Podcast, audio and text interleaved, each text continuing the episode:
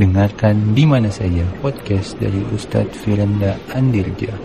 Bismillahirrahmanirrahim. Assalamualaikum warahmatullahi wabarakatuh. Alhamdulillahi ala ihsanih wa syukru lahu ala taufiqihi wa amtinanih wa asyhadu an la ilaha illallah wahdahu la syarika lahu ta'ziman li sya'nih wa asyhadu anna Muhammadan abduhu wa rasuluhu da'ila ridwani. Allahumma salli alaihi wa ala alihi wa ashabihi wa ikhwani. Rekan-rekan yang dirahmati Allah Subhanahu wa taala, Eh, kita melanjutkan bahasan kita tentang ajaran mazhab Syafi'i yang ditinggalkan oleh pengikutnya yaitu tentang menundukkan akal di bawah wahyu ya. Ini sebenarnya topik melanjutkan bahasan sebelumnya tentang haramnya belajar ilmu filsafat yang berkaitan dengan uh, teologi ya. Setelah kita ketahui bahwasanya uh, para filsuf Yunani ya mereka sama-sama uh, menggunakan akal mereka namun mereka berselisih dalam banyak hal ya. Bahkan perselisihan sangat kuat. Ya, dan tidak mungkin kita mengatakan akal mereka e, bersepakat ya karena perselisihan mereka sangat sangat banyak ya. Namun meskipun demikian e, betapa banyak kaum muslimin yang terpesona dengan pendapat-pendapat para filsuf sehingga menjadikan apa yang mereka e, tetapkan seakan-akan sebagai suatu yang pemikiran yang absolut ya, yang tidak bisa ditolak ya kebenaran yang pasti uh, al-qat'iyat al-aqliyah yaitu perkara-perkara kebenaran akal yang pasti dan tidak mungkin tidak mungkin salah. Ya, akhirnya karena terpengaruh dengan pemikiran-pemikiran filsafat ya tentang pengagungan akal sehingga akhirnya uh, banyak di antara kaum muslimin yang akhirnya mendahulukan akal daripada dalil ya daripada dalil. Di sini uh, Al-Imam Syafi'i rahimahullahu taala mengingatkan kepada kita bahwasanya akal itu punya keterbatasan. Akal itu punya keterbatasan ya. Maka uh, dan terlebih lagi bahwasanya uh, keterbatasan akal orang berbeda-beda ya. Keterbatasan akal orang berbeda-beda ya. Kita tahu saja kalau di zaman sekarang kita mau tes IQ, IQ orang berbeda-beda ya, menunjukkan uh, daya nalarnya orang berbeda-beda akal orang berbeda-beda ya. Dan semuanya terbatas. Makanya Allah Subhanahu wa taala berfirman, "Wa ma utitum minal ilmi illa qalila." Tidaklah tidaklah kalian diberi ilmu kecuali hanya sedikit.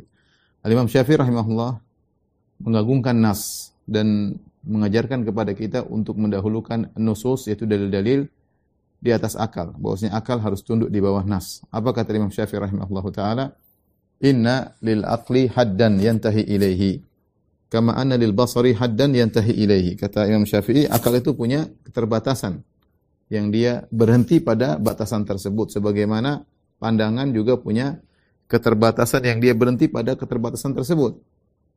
Imam Syafi'i memandang akal sebagaimana panca indera yang ada ya. Kita memandang pandangan kita terbatas ya. Kita tidak bisa memandang suatu hal yang sangat kecil ya. Mata kita tidak mampu memandangnya kita tidak bisa memandang sesuatu yang sangat terang ya seperti cahaya matahari tidak mampu kita memandangnya orang ngelas saja kita tidak mampu melihatnya sesuatu yang sangat kecil seperti uh, virus kita tidak bisa memandangnya ya uh, demikian juga tidak bisa memandang sesuatu yang sangat jauh sesuatu yang sangat jauh uh, tidak bisa kita pandang karena pandangan kita jarak pandang kita terbatas ya.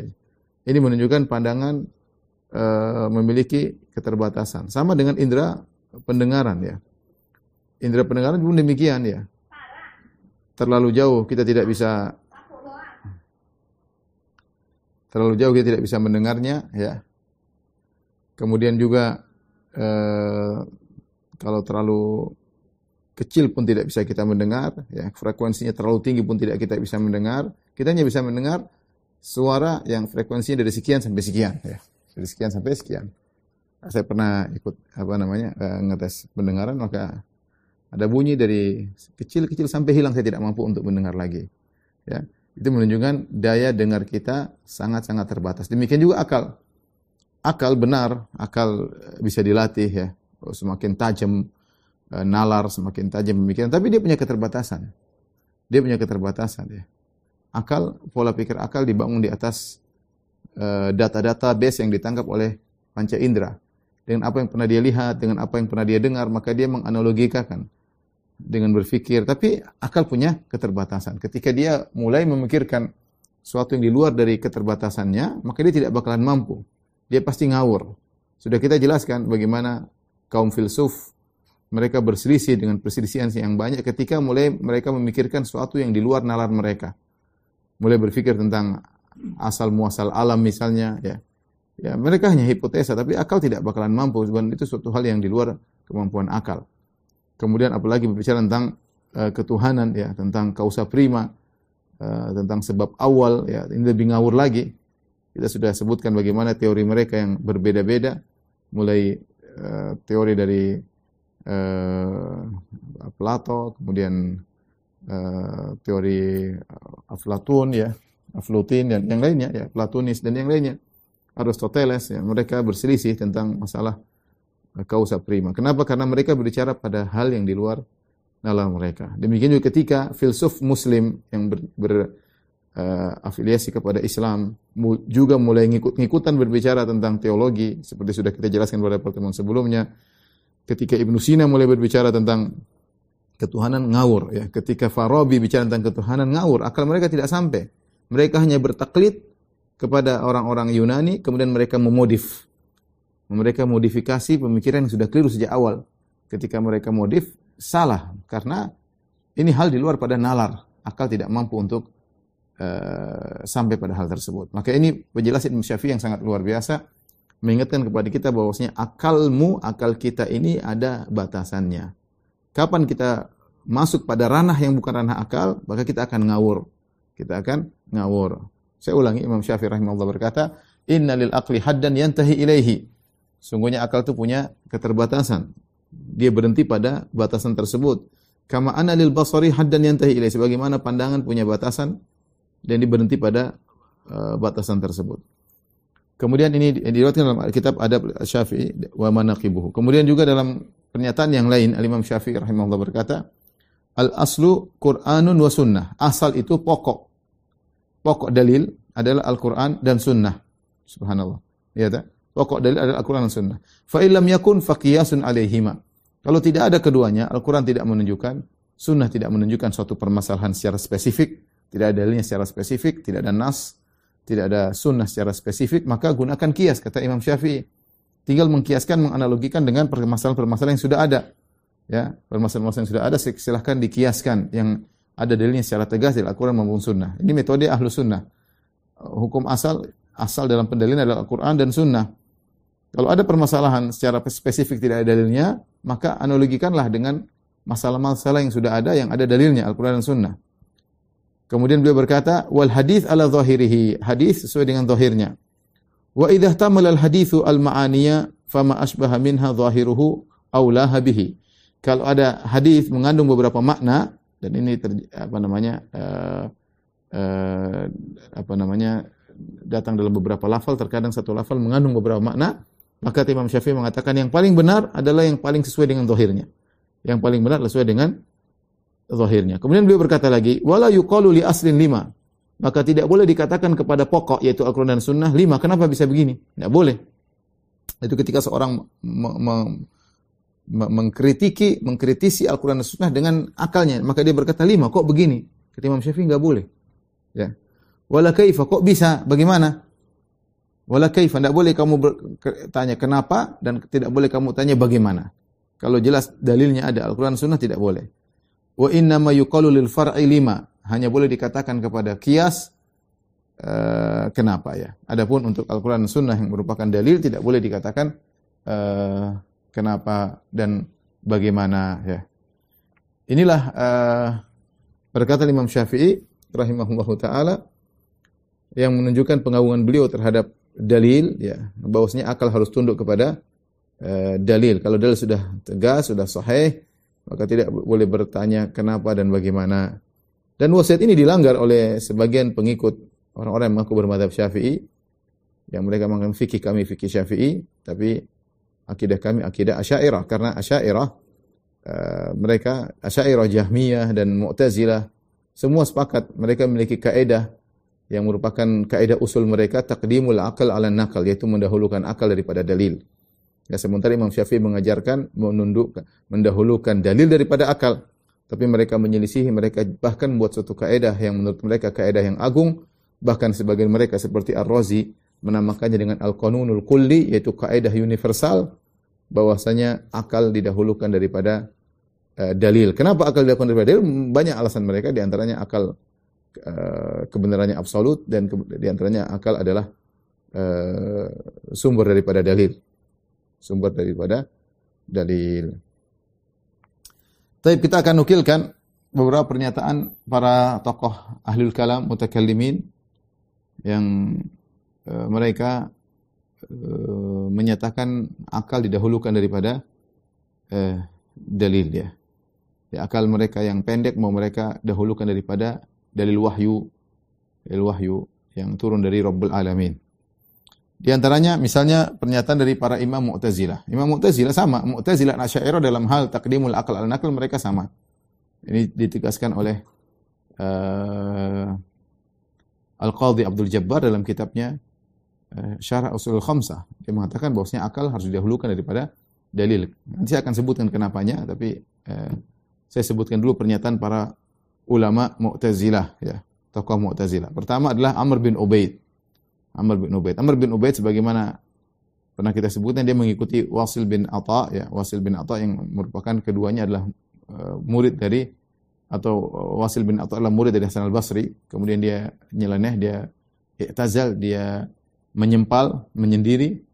Kemudian diikuti oleh seorang ahli ibadah yang bernama Amr bin Ubaid. Amr bin Ubaid ini adalah orang yang sangat zuhud, kemudian rajin ibadah, ya, sehingga banyak orang terpedaya, bahkan sebagian penguasa senang dengan Amr bin Ubaid. Karena dia zuhud. Sangat jauh dari namanya dunia. Dia tidak ingin dunia. Kelihatan sekali. Sehingga para penguasa senang orang seperti ini. Orang yang di, disangka punya ilmu, namun kelihatan tidak suka dengan dunia. Ya. Tidak suka. Sehingga ketika dekat dengan penguasa, tidak nampak dia mencari dunia. Sehingga banyak orang terpedaya dengan zuhudnya Amr bin Ubaid, suka nangisnya Amr bin Ubaid. Dan ini bahaya kalau ahlul bid'ah. Ternyata zuhud suka nangis misalnya dalam ibadah-ibadahnya banyak orang awam terpedaya. Di antaranya Amr bin Ubaid, tokoh Mu'tazilah. Ya. Yang dia di antara akidah Mu'tazilah adalah uh, uh, qadariyah ya, bahwasanya uh, seorang apa namanya? Uh, berhak melakukan tanpa campur tangan Allah Subhanahu wa taala. Al-Imam Zahabi berkata menyampaikan riwayat tentang sikap Amr bin Ubaid yang mendahulukan akal daripada dalil. Wa qala Mu'adz bin Mu'adz.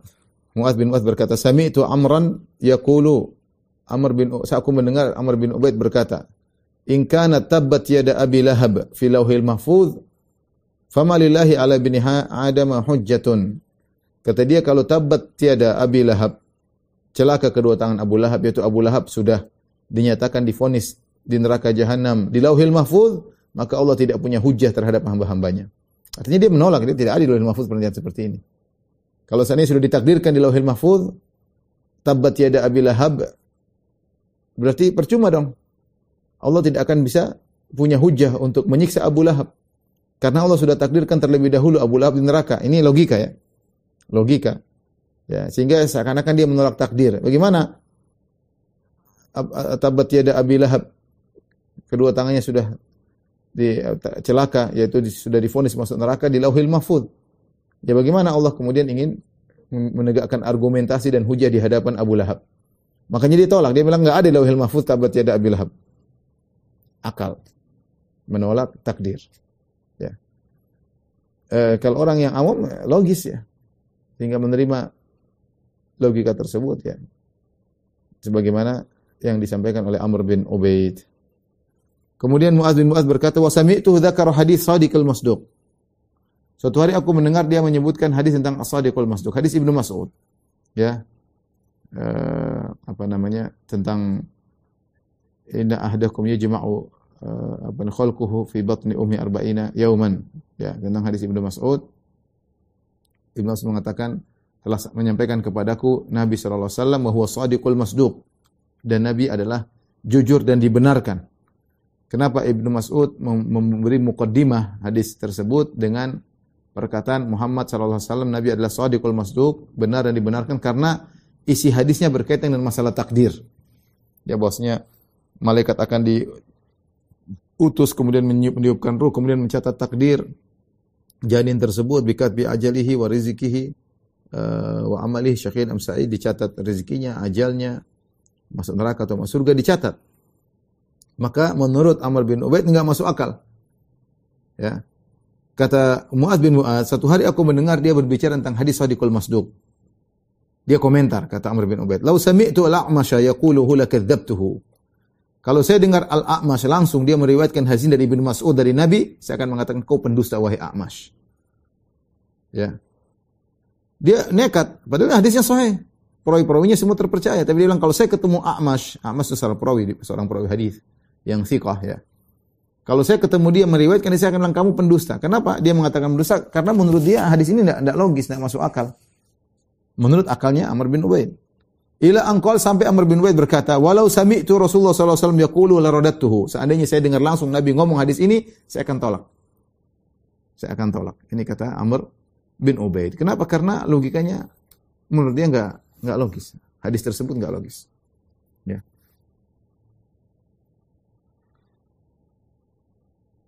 Ini contoh uh, bagaimana Amr bin Ubaid uh, tokoh Mu'tazilah menolak hadis bahkan menolak ayat dengan logikanya, dengan logikanya.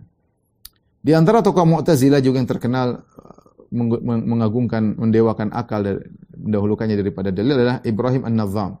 Ibrahim An-Nazam salah seorang tokoh, tokoh Mu'tazilah yang kalau kita buku, buka buku-buku Al-Maqalah tentang akidah-akidah firqah-firqah yang menyimpang, kita pasti mendapati pernyataan Ibrahim An-Nazam. Ya, dinukil perkataan secara khusus oleh para ulama yang menulis tentang pemikiran-pemikiran firqah-firqah. Bahkan disebutkan Ibrahim An-Nazam ini wafat pada tahun 220 Hijriah, masih masih abad ketiga. Lihat Amr bin Ubaid abad kedua. Sezaman dengan zaman tabi'in. Amr bin Ubaid di zaman tabi'in. Ya, ketemu dengan Hasan al-Basri, Wasil bin Atha muridnya Hasan al-Basri. Kemudian Ibrahim bin Nazam, An-Nazam uh, Ibrahim bin Nazam ini gurunya Al-Jahid, Jahid seorang adib yang ahli bahasa dari tokoh Mu'tazilah juga yang sangat mengagungkan Ibrahim bin Azam eh, disebutkan uh, oleh Az-Zahabi bagaimana dia meninggal pada tahun 220 Hijriah akibat jatuh dari kabarnya karena mabuk karena dia mabuk ya. Uh, menurut Ibrahim An-Nazam ya dia mengatakan bahwasanya akal bisa menasakh dalil. Ya kalau kita tahu namanya dalil dinasakh dengan dalil dimansuhkan oleh dalil yang lain. Ayat memansuhkan ayat, ayat yang lain. Man nansakh min ayatin nunsiha na'ti bi khairin aw mithlaha. Tidaklah kami menasakh satu ayat ya. Jadi ayat bisa dinasakh dengan ayat, hukum bisa dinasakh dengan uh, hadis yang lain. Satu hadis dinasakh dimansuhkan hukumnya dengan hadis yang lain ya. Tapi kalau dia enggak, dia punya pendapat yang lain, dia mengatakan akal bisa memansuhkan dalil. Akal bisa memansuhkan dalil. Al-Imam Ibnu Qutaibah yang wafat 276 Hijriah menyebutkan tentang hadis-hadis sahih yang didustakan oleh An-Nazzam. Ada hadis-hadis sahih didustakan oleh Ibrahim An-Nazzam. Ibnu Nazam yang dikenal dengan teorinya Tafratun Nazam. Ini sebenarnya saya mau bahas pada pertemuan kemarin, tapi waktunya nggak cukup dan rumit ya.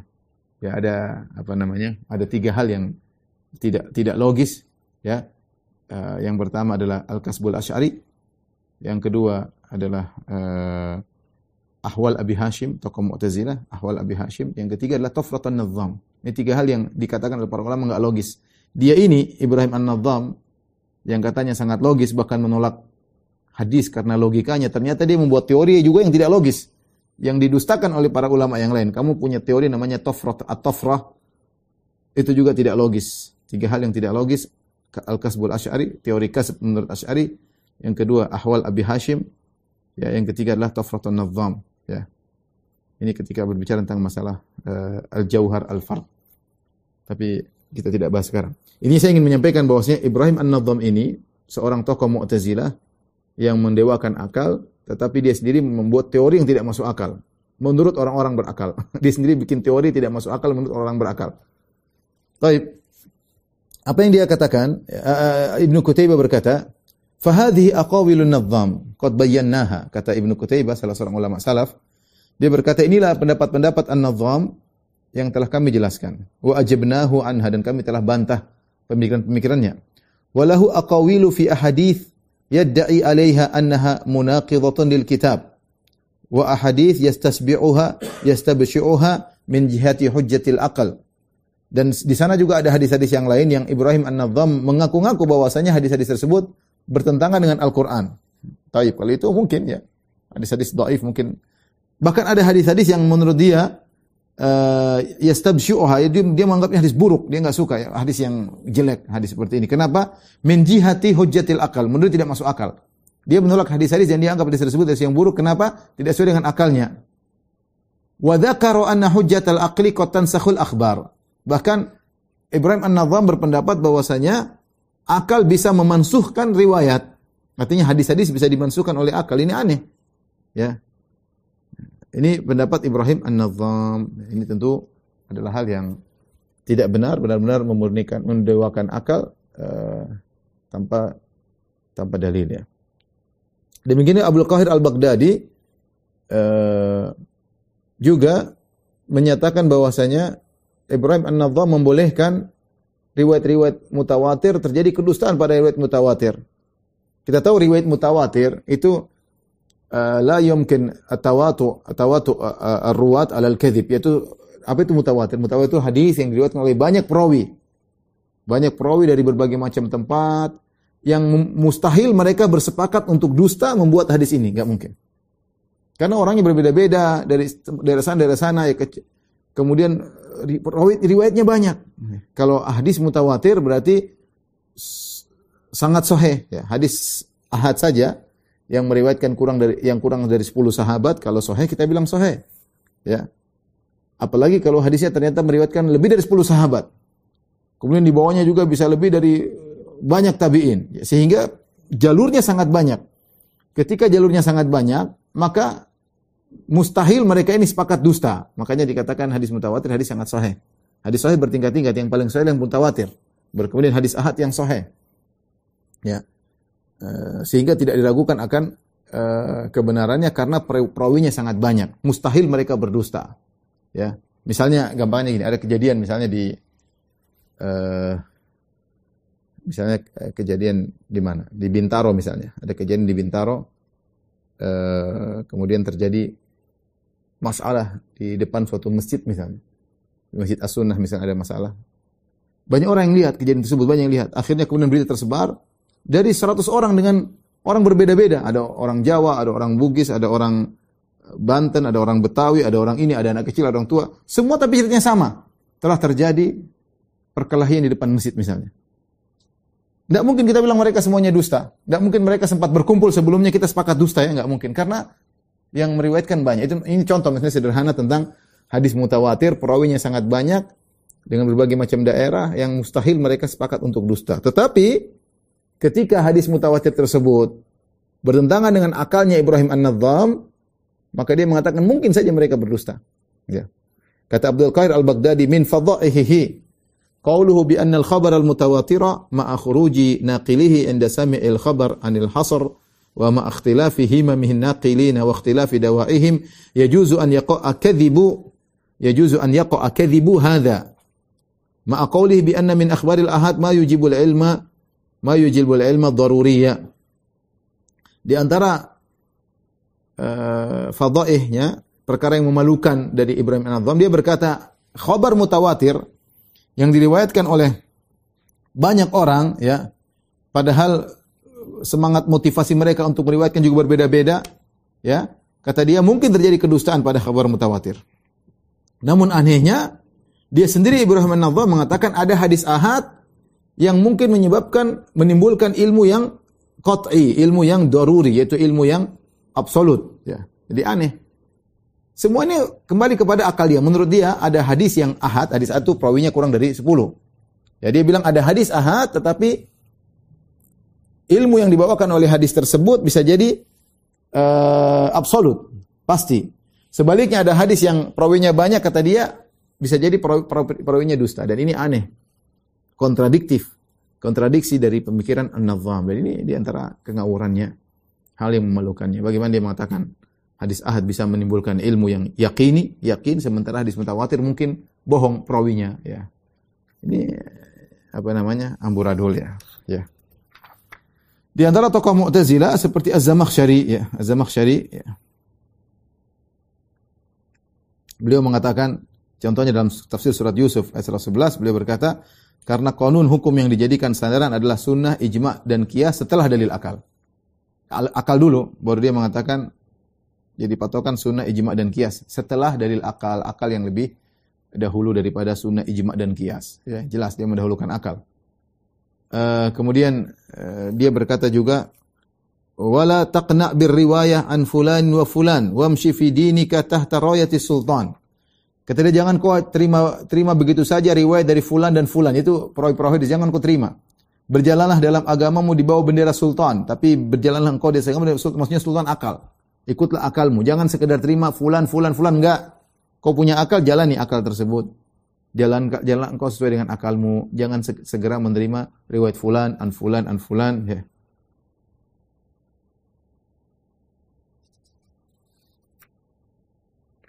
Ini perkataan uh, Zamakhsyari salah seorang tokoh Mu'tazilah uh, yang wafat pada tahun 538 Hijriah abad ke-6 punya tafsir namanya tafsir Al-Kasyaf. Taib uh, demikian juga di tadi tokoh-tokoh Mu'tazilah Ahlul Kalam yang mendewakan akal, mendahulukan akal daripada dalil. Demikian juga tokoh-tokoh Asy'ariyah. Tokoh-tokoh Asy'ariyah ya. Mereka kalau menurut akal mereka tidak benar mereka tolak seperti Ibnu Fawraq ya, Ibnu Furaq wafat pada 6 Hijriah. Ya, Eh, dia berkata dalam kitabnya Muskil Hadis wa Bayanuhu, ya, dia berkata, "Nadzkuru fihi kami sebutkan dalam buku ini mashtahara min al-ahadits al-marwiyah an, an Rasulillah sallallahu alaihi wasallam mimma tuhimu dhawahiruha tasbih." Ya, kami akan menyebutkan dalam buku kami ini hadis-hadis yang diriwayatkan dari Nabi sallallahu alaihi wasallam yang zahirnya adalah tasbih. Kemudian dia takwil. Dia tidak terima, menurut dia akalnya menunjukkan hadisnya tidak bisa diterima dengan akal karena akan menunjukkan tasbih, maka dia pun tolak ya. Kemudian juga seperti Abdul Qadir Al-Baghdadi, dia mengatakan, "Wa mata sahal khabaru wa lam yakun matnuhu mustahilan." Ya, kapan suatu setelah khabar suatu suatu khabar sudah sah dengan syarat kalau riwayatnya sahih dengan syarat walam yakun matnu mustahilan. Yang penting matanya tidak mustahil ya. Matanya tidak mustahil. Maka uh, dikembalikan lagi kepada kepada akal ya. Yang paling getol dalam membahas ini adalah Ar-Razi Fakhrul Razi ya Fakhruddin Ar-Razi. Eh, wafat 606 Hijriah. Muhammad bin Umar bin, bin Hussein. Uh, Fakhruddin Ar-Razi wafat 606 Hijriah dalam beberapa uh, bukunya ya.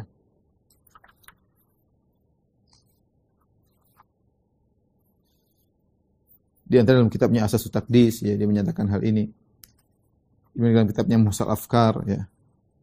Muhasal Afkar Mutaakhirin wal Mutaqaddimin ya dia juga menyebutkan akan hal ini. Ya ini ya, dia punya suatu kaidah yang disebut al-qanunul kulli yang dibantah oleh Ibnu Taimiyah dalam kitabnya Dar Uta'arudil Aql wan Naql yang dicetak sekarang.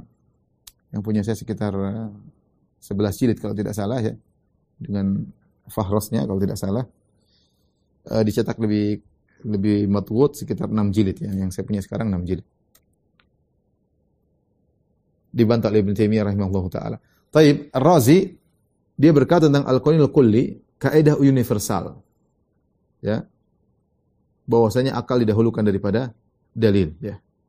Ini bukan hal yang baru dibawa oleh Ar-Razi. Ar-Razi hanya ngekor kepada orang-orang Mu'tazilah sebelumnya, ngekor kepada uh, Amr bin Ubaid, ngekor kepada Ibrahim An-Nazzam, ngekor kepada Zamakhsyari, ngekor kepada pendahulu-pendahulunya. Ya. Dia berkata, I'lam anna dalail al-qat'iyyah al-aqliyah idza qamat ala thubuti syai'in thumma wajadna adillatan naqliyatan yush'iru dhahiruha bi khilafi dhalik fa hunaka la yakhlu hal min ahadi umur arba'ah. Kata dia kalau kita punya dalil yang akli yang qat'i yang absolut kita sudah yakin ada sesuatu yang absolut ya ini uh, absolut ini kan nisbi juga sebenarnya menurut siapa? Ya sudah kita jelaskan dia jelaskan insyaallah kita ulang. Bagaimana orang-orang uh, aklaniyin dari Yunaniun mereka semua menganggap pemikiran mereka absolut, ternyata mereka berselisih. Padahal absolut harusnya nggak boleh terjadi perselisihan. Dia mengatakan kalau telah tegak dalil akli, dalil akal yang absolut, kemudian ada dalil nakal, itu dalil nakli maksudnya yang dinukil, maksudnya Al-Quran dan Sunnah, yang menyelisihi, dia bayangkan ada dua penyelisihan dalil akal yang absolut diselisih oleh dalil nakal, maka ada empat kemungkinan. Imma an yusad yasduqu an yasduqa muqtadul aql wan naql fa yalzam tasdiqu naqidain wa huwa muhal. Ini dua bertentangan sekarang. Kemungkinan pertama, bagaimana kita mensikapi dua hal yang bertentangan antara akal dengan dalil? Kita benarkan dua-duanya. Kalau kita benarkan dua-duanya, maka kita telah membenarkan dua hal yang kontradiktif dan ini mustahil. Tidak mungkin kita bilang timur sekaligus barat, utara sekaligus selatan. ya atas sekaligus bawah nggak mungkin. Ya, kalau kita benarkan dua-duanya berarti kita mengumpulkan dua hal yang kontradiktif. Ini kemudian pertama. Kemudian kedua, wa imma an nubtilahuma fayulzim takdziban naqidain wa huwa muhal. Atau kita dustakan dua-duanya. Kalau kita dustakan dua-duanya sama, raf'un naqidain, raf'un naqidain muhal. Kita dustakan dua-duanya juga adalah sesuatu yang mustahil sama saja. Sebagaimana kita membenarkan dua-duanya mustahil, kita dustakan dua-duanya juga mustahil. Kita bilang tidak timur juga tidak barat, ya mustahil. Kalau tidak timur berarti barat, kalau tidak barat berarti timur. Kita bilang tidak timur tidak barat. Sebagaimana mustahilnya kita mengatakan sekaligus barat dan timur. Kita bilang orang itu posisinya barat dan timur sekaligus mustahil. Kita bilang juga orang itu tidak timur tidak barat juga mustahil. Isbatun naqidain karaf'in naqidain. Ya, menetapkan dua hal yang kontradiktif sama dengan menafikan dua hal kontradiktif sama-sama mustahil. Kemudian yang ketiga, kemudian yang ketiga, wa imma an tukdzaba dhawahir naqliyah wa tusdaqat eh, dhawahir al-aqliyah. Yang ketiga adalah kita membenarkan akal dan kita menolak zahir daripada nas-nas. Dan yang keempat wa imma an tusaddaq adh-dhawahir naqliyah wa tukdzab tukadzab adh-dhawahir al-aqliyah. Atau sebaliknya yang keempat kita dustakan uh, dali, kita dustakan uh, akal dan kita benarkan dalil dan ini batil. Ya, dan ini batil. Jadi dia benarkan kemungkinan ketiga yaitu akal dibenarkan, dalil yang ditolak. Kenapa kalau kemungkinan keempat tidak mungkin? Kenapa? Li'annahu la yumkin an na'rifa sihhatal dhahir naqliyah illa idza arafna bid-dalail aqliyah. Karena kita tidak mungkin mengetahui kebenaran dalil dalil naqli yaitu nas kecuali dengan akal. Ya. إلا إذا عرفنا بدلالة الأقلية إثبات الصانع وصفاته وكيفية دلالة, دلالة, المعجزة على سلك الرسول صلى الله عليه وسلم ولا صح ولا صار القدر في دلالة الأقلية قطيع صار الأقل متهما غير مقبول القول ولو كان كذلك لخرج أن يكون مقبول القول في هذه الأصول وإذا لم تثبت هذه الأصول خرجت الدلائل النقلية عن كونها مفيدة فثبت أن القدر في الأقل لتصحيح النقل يفضي إلى القدر في الأقل والنقل معا وإنه باطل. Saya akan jelaskan nanti antum bisa baca dalam buku eh, saya sendiri. Tapi saya akan jelaskan ini eh, perkataan perkataan Razi dalam Asasus Takdis ya. Dia mengatakan begini ya. Akal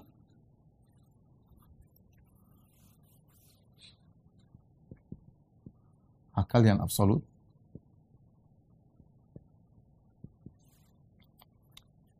VS ya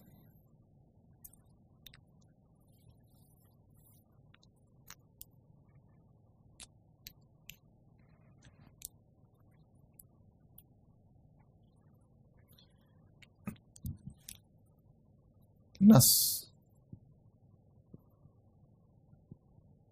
Al-Quran atau As-Sunnah. Ya. Taib. Ketika terjadi pertentangan, maka ada empat kemungkinan. Ya. Apa yang terjadi? Empat kemungkinan. Ini perkataannya Ar-Razi. Ya.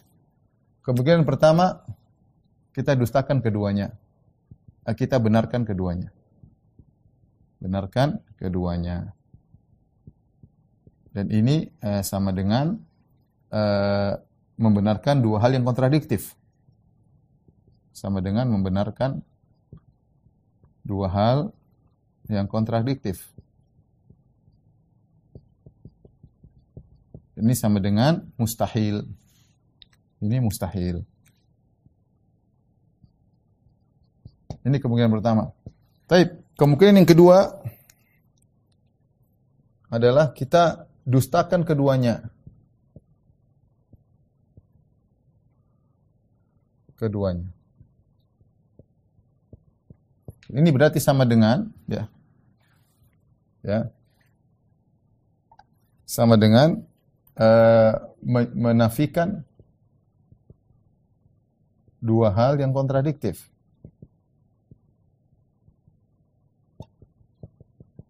Dan yang seperti ini juga adalah mustahil. Ini juga mustahil. Tinggal kemungkinan tiga dan keempat yang tinggal kita mana yang mau kita rojihkan. Tinggal kemungkinan tiga dan keempat.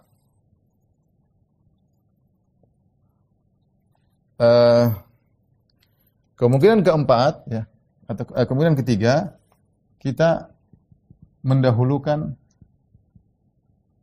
mendahulukan akal daripada dalil.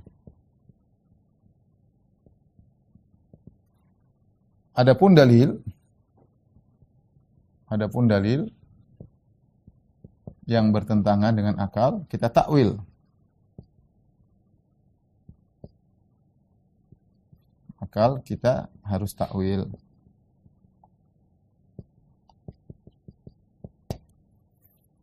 Yang keempat, kemungkinan yang keempat yang bisa kita lakukan ya.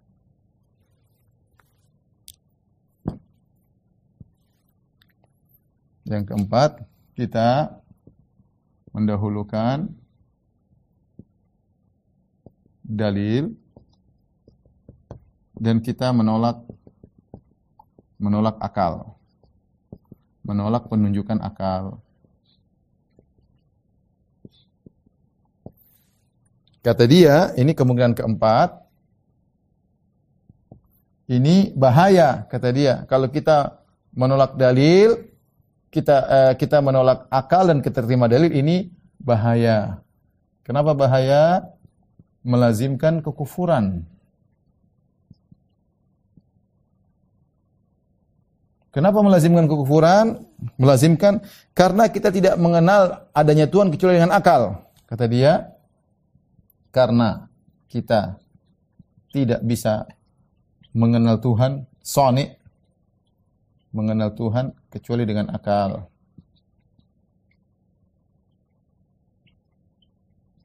Kemudian juga kita tidak mengetahui mengetahui kebenaran mukjizat Rasul.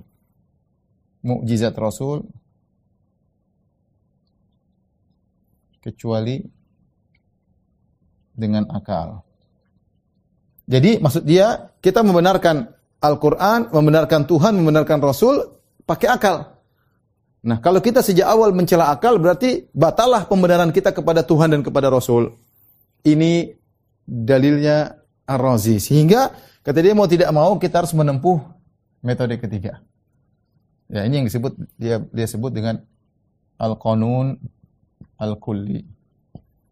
Kaidah universal, ya. Kaidah atau undang-undang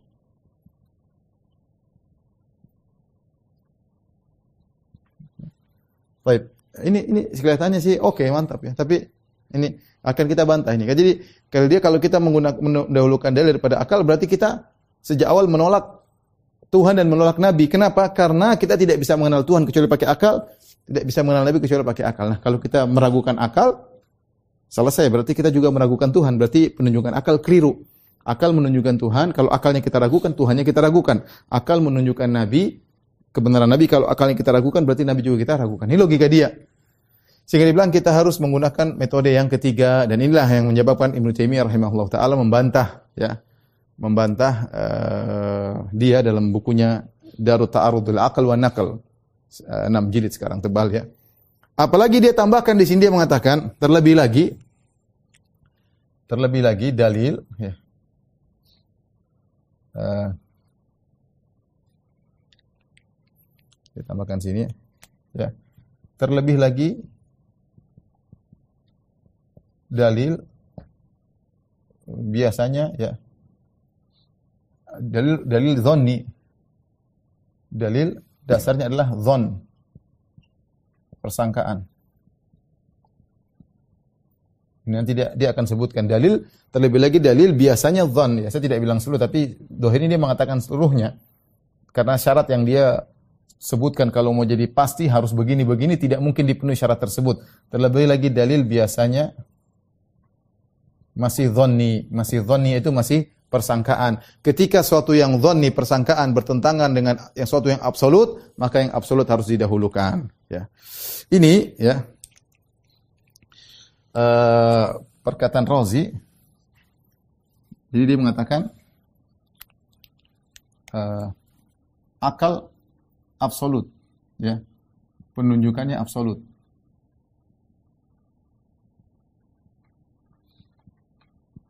Maksudnya apa? Tidak nisbi ya. ya. Adapun dalil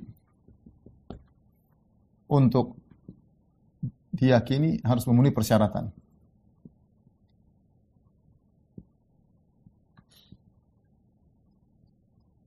Sepuluh persyaratan.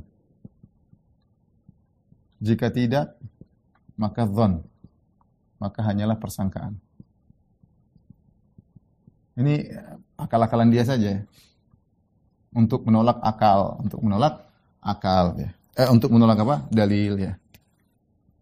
Sehingga ketika dan 10 syarat ini disebut dalam kitabnya Muhsalil Afkaril Mutaqaddim wal Mutaakhirin. Ketika dia bilang akal absolut, yakin, qat'i uh, adapun uh, adapun dalil dhanni ya, dhanni maka kalau dhon lawan qat'i, qat'i yang yang menang. 10 syarat tersebut saya bacakan di sini. Ya, 10 syarat tersebut.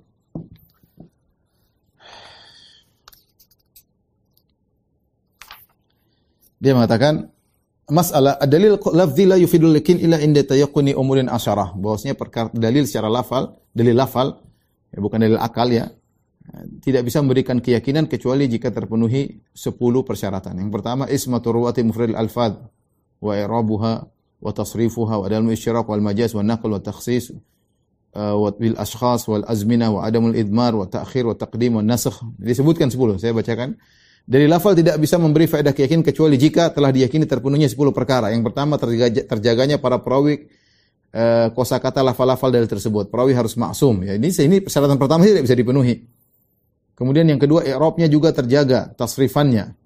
Yang ketiga tidak boleh ada isyirak, tidak ada lafal yang bermakna ganda. Yang keempat tidak ada majaz.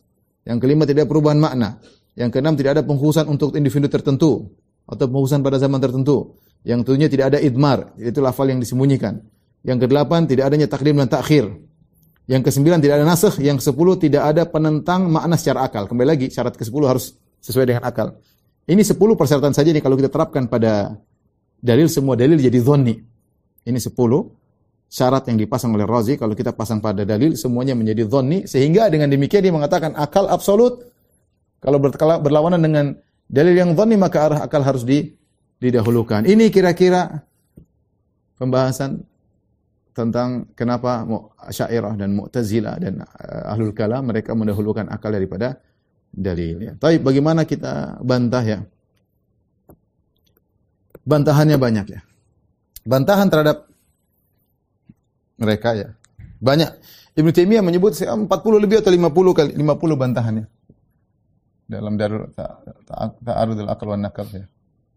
Dan Ibnu Qayyim juga menulis menukil bantahan yang banyak dalam kitabnya As-Sawa'iqul Mursalah.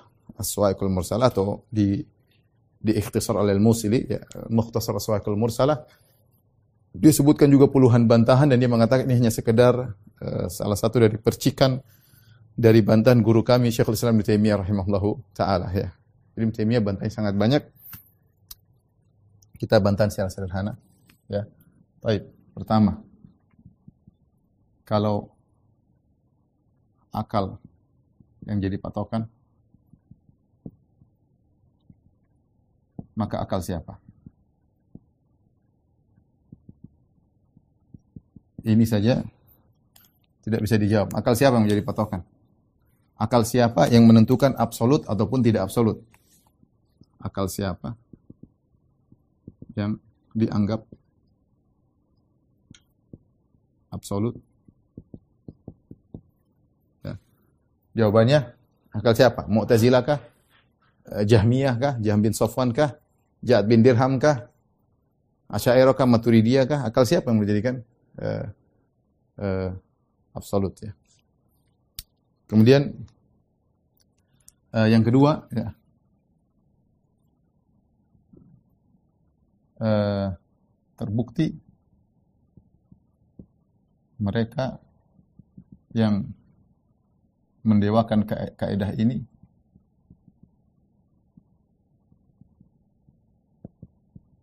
mendahulukan akal daripada dalil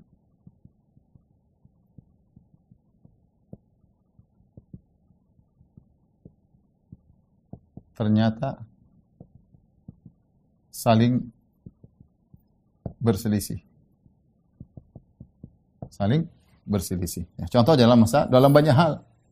Ya. Jangan jangan eh, ditinjau dari kelompok berbeda-beda mereka berselisih. Ditinjau dari satu kelompok pun mereka berselisih. Saya kasih cuan ya. Ditinjau dari perbandingan kelompok-kelompok tersebut mereka berselisih. Kemudian tinjauan kedua ditinjau dalam satu kelompok. Dalam satu kelompok saja. Contoh ditinjau dari perbandingan kelompok tersebut, maka contoh masalah sifat-sifat. Contoh masalah sifat. Jahmiyah menolak seluruh sifat. Baik, akal Jahmiyah begitu. Menurut dia absolut. Menurut dia semua dalil menyelisih absolut dia otaknya ya. Kemudian sebaliknya Mu'tazilah, Mu'tazilah ya, menolak ini menolak seluruh sifat dan nama. Nama Allah. Mu'tazilah menolak seluruh sifat dan menetapkan ma, ma, nama. Nama-nama Allah. Taib. Uh, kemudian Asy'ariyah. Asy'ariyah sendiri terpecah menjadi mutaqaddimin, Asy'ariyah uh, terdahulu, Asy'ariyah belakangan.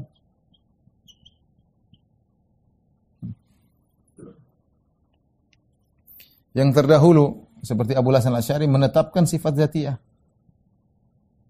Menetapkan seluruh sifat zatiyah. Seperti wajah, tangan. Belakangan hanya tujuh sifat yang ditetapkan. Dan mereka semua menolak sifat fi'liyah. Nanti Maturidiyah ada lagi, Maturidiyah ada sifat takwin.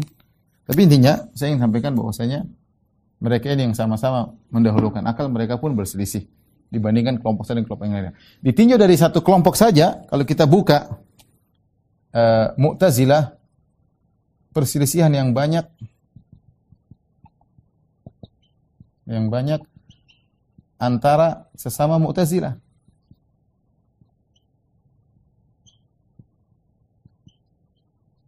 Mu'tazilah Baghdad lah, Mu'tazilah inilah. Presiden antara Ibrahim Nazam dengan Al-Alaf. Lihat silakan buka bukunya uh, apa namanya Abu Hasan Al-Asy'ari dalam kitabnya Maqalat al-Islamin. Kita dapat Mu'tazilah perkataan yang dapatnya banyak, khilaf antara ini ini Mu'tazilah sini, Mu'tazilah sini, khilaf. Sama Asy'ariyah pun demikian. Perselisihan yang banyak.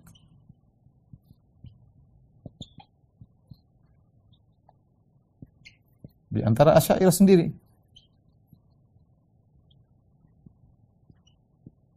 Ya.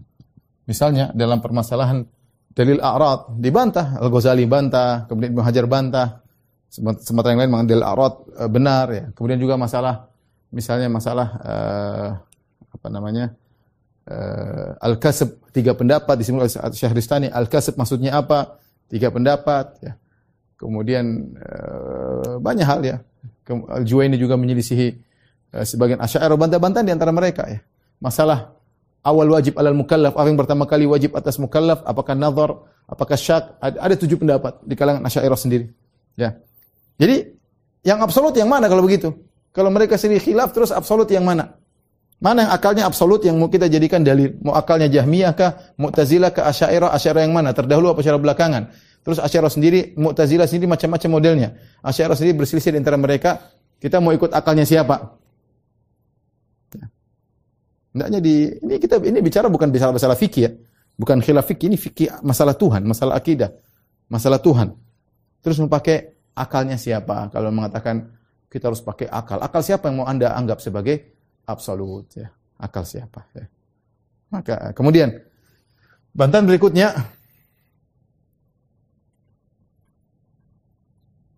sangat mudah ya. Tiga. Jika tidak masuk akal menurut Anda bisa jadi masuk akal. Masuk akal menurut yang lain. Dan ini benar.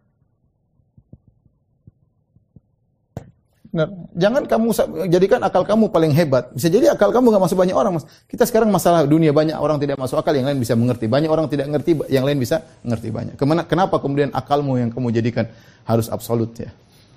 Kalau tidak masuk akal menurut kamu, bisa jadi masuk akal menurut orang lain. Bantahan berikutnya, ini ketiga yang keempat. Ya. Jika akalmu tidak menerima suatu kebenaran, maka kebenaran tetaplah suatu kebenaran.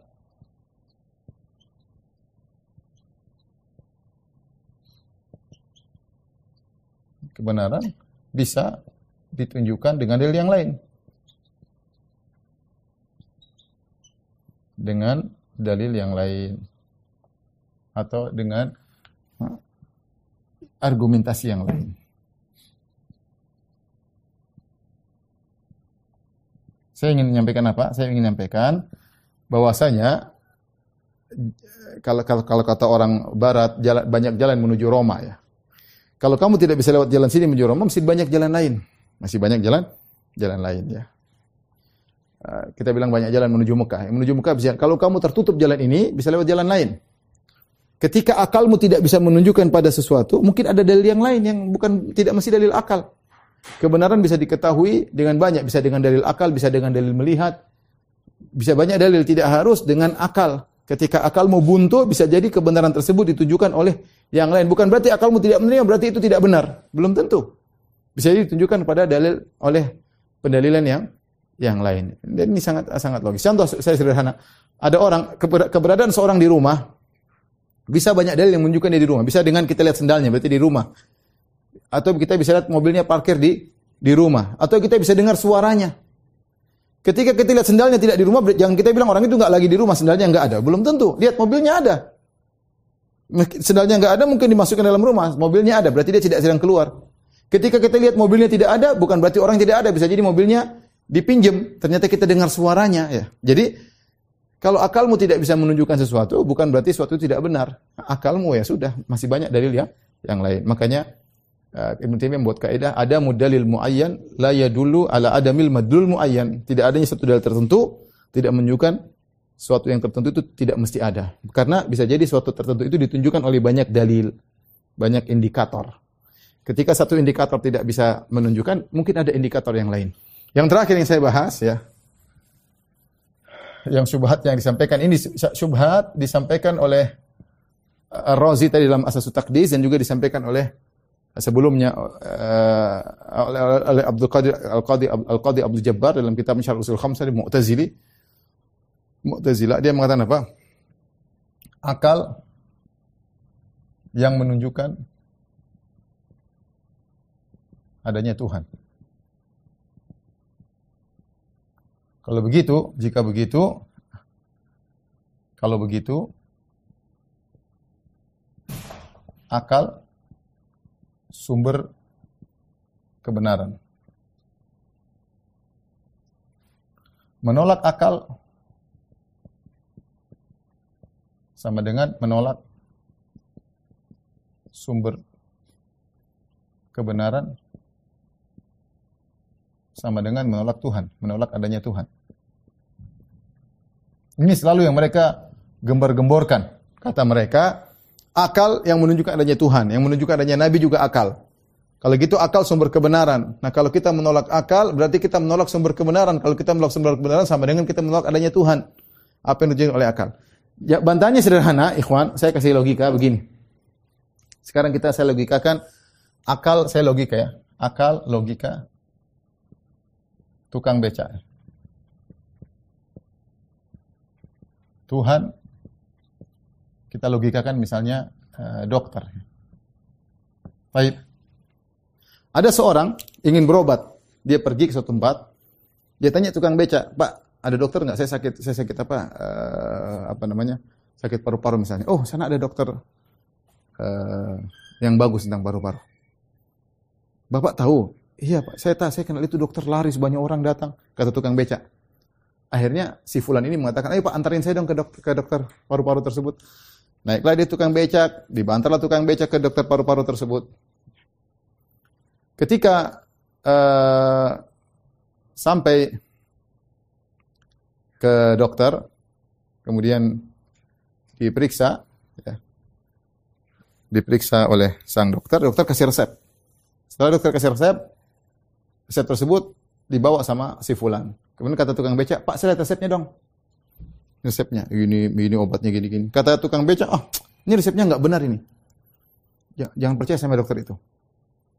Katanya sama antum sekalian para pemirsa. Ketika antum menjadi posisi fulan, antum percaya kepada tukang becak atau ke dokter? Yang menunjukkan tukang dokter adalah tukang becak. Tapi ternyata resepnya dokter tidak sesuai dengan otaknya tukang becak. Mana antum ikuti? Ikut tukang becak atau tukang dokter? Atau ikut dokter? Sini perhatikan. Ketika si fulan ini mengatakan, maaf pak, saya percaya sama dokter. Loh, Bapak gimana? Yang nunjukkan kamu, menunjukkan kamu itu dokter saya, tukang becak. Saya yang tunjukkan dia dokter. Gara-gara saya punya jasa nunjukkan dia dokter, ya kamu berpercaya. Loh, kalau kamu ikuti dia berarti kamu nggak membenarkan saya dong. Yang yang menunjukkan dia dokter kan saya. Ya, ini logika Asy'ariyah dan Mu'tazilah ya. Bantannya mudah. Gimana? Kita bilang, justru karena kamu sudah menunjukkan itu dokter, saya percaya sama kamu, hai tukang beca. Ketika saya yakin itu dokter benar-benar dokter, maka resep yang saya terima ya saya harus percayai. Kalau ini resep saya tidak percayai, berarti sejak sejak awal kamu salah nunjuk itu bukan dokter, berarti kamu nunjuk tukang jahit berarti. Saya ulangi. Ketika tukang beca menyelisihi, tidak percaya dengan dokter, dia mengatakan kepada orang yang sakit tadi, jangan percaya sama dokter ya. Ikuti saya, bukankah saya yang menunjukkan itu dokter? Bagaimana cara bantahnya? Bantahnya mudah. Justru kalau saya tidak membenarkan resep ini, berarti kamu sejak awal sudah salah tunjuk. Itu bukan dokter, ternyata, ternyata tukang jahit. Justru konsekuensi dari kamu menunjukkan itu dokter, saya harus percaya dengan resep ini. Tugasmu sudah selesai. Tugasmu menunjukkan itu dokter sudah selesai. Adapun resepnya, sekarang saya percaya dokter itu dokter, maka saya terima resepnya. Kalau saya tolak resep ini, berarti saya tidak benarkan kamu sejak awal. Kalau saya benarkan kamu sejak awal, konsekuensinya harus terima resep ini. Sederhana, insya Allah mudah dipahami. Kita bilang akal menunjukkan adanya Tuhan. Setelah akal menunjukkan adanya Tuhan, Tuhan kasih wahyu, kita harus terima karena kita tahu Tuhan itu nggak mungkin salah. Akal menunjukkan Tuhan nggak mungkin salah. Akal menunjukkan utusan Tuhan nggak mungkin salah. Kenapa itu Tuhan? utusnya nggak mungkin salah. Ya. Ketika Tuhan menyampaikan sesuatu, menurut akal kita tidak terima, jangan kita kembali ke akal. Kalau kita kembali ke akal, berarti sejak awal itu akal salah nunjuk, itu berarti bukan Tuhan. Tuhan kok salah?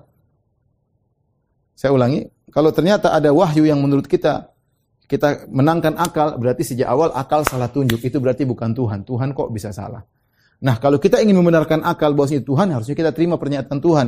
Berarti kita menerima akal menunjukkan sebagai sebagai Tuhan. Ini teologi sederhana yang dibahas oleh Ibn Taimiyah, Ibn Qayyim rahimahullah taala dinukil juga oleh Ibn Ablis Al-Hanafi kalau tidak salah dalam uh, syarah kitab Tahawiyah uh, yang menunjukkan bahwasanya akal tidak bisa dijadikan sebagai uh, sandaran untuk menolak Al-Qur'an dan sunnah Nabi Shallallahu alaihi wasallam. Baik demikian saja ikhwan dan akhwat rahmatillah subhanahu wa taala apa yang sampaikan seperti ini semoga eh, bermanfaat. Kurang lebih saya mohon maaf. Wabillahi taufiq wal hidayah. Assalamualaikum warahmatullahi wabarakatuh. Ayo, segera download Quran Tadabbur, tafsir dalam genggaman Anda.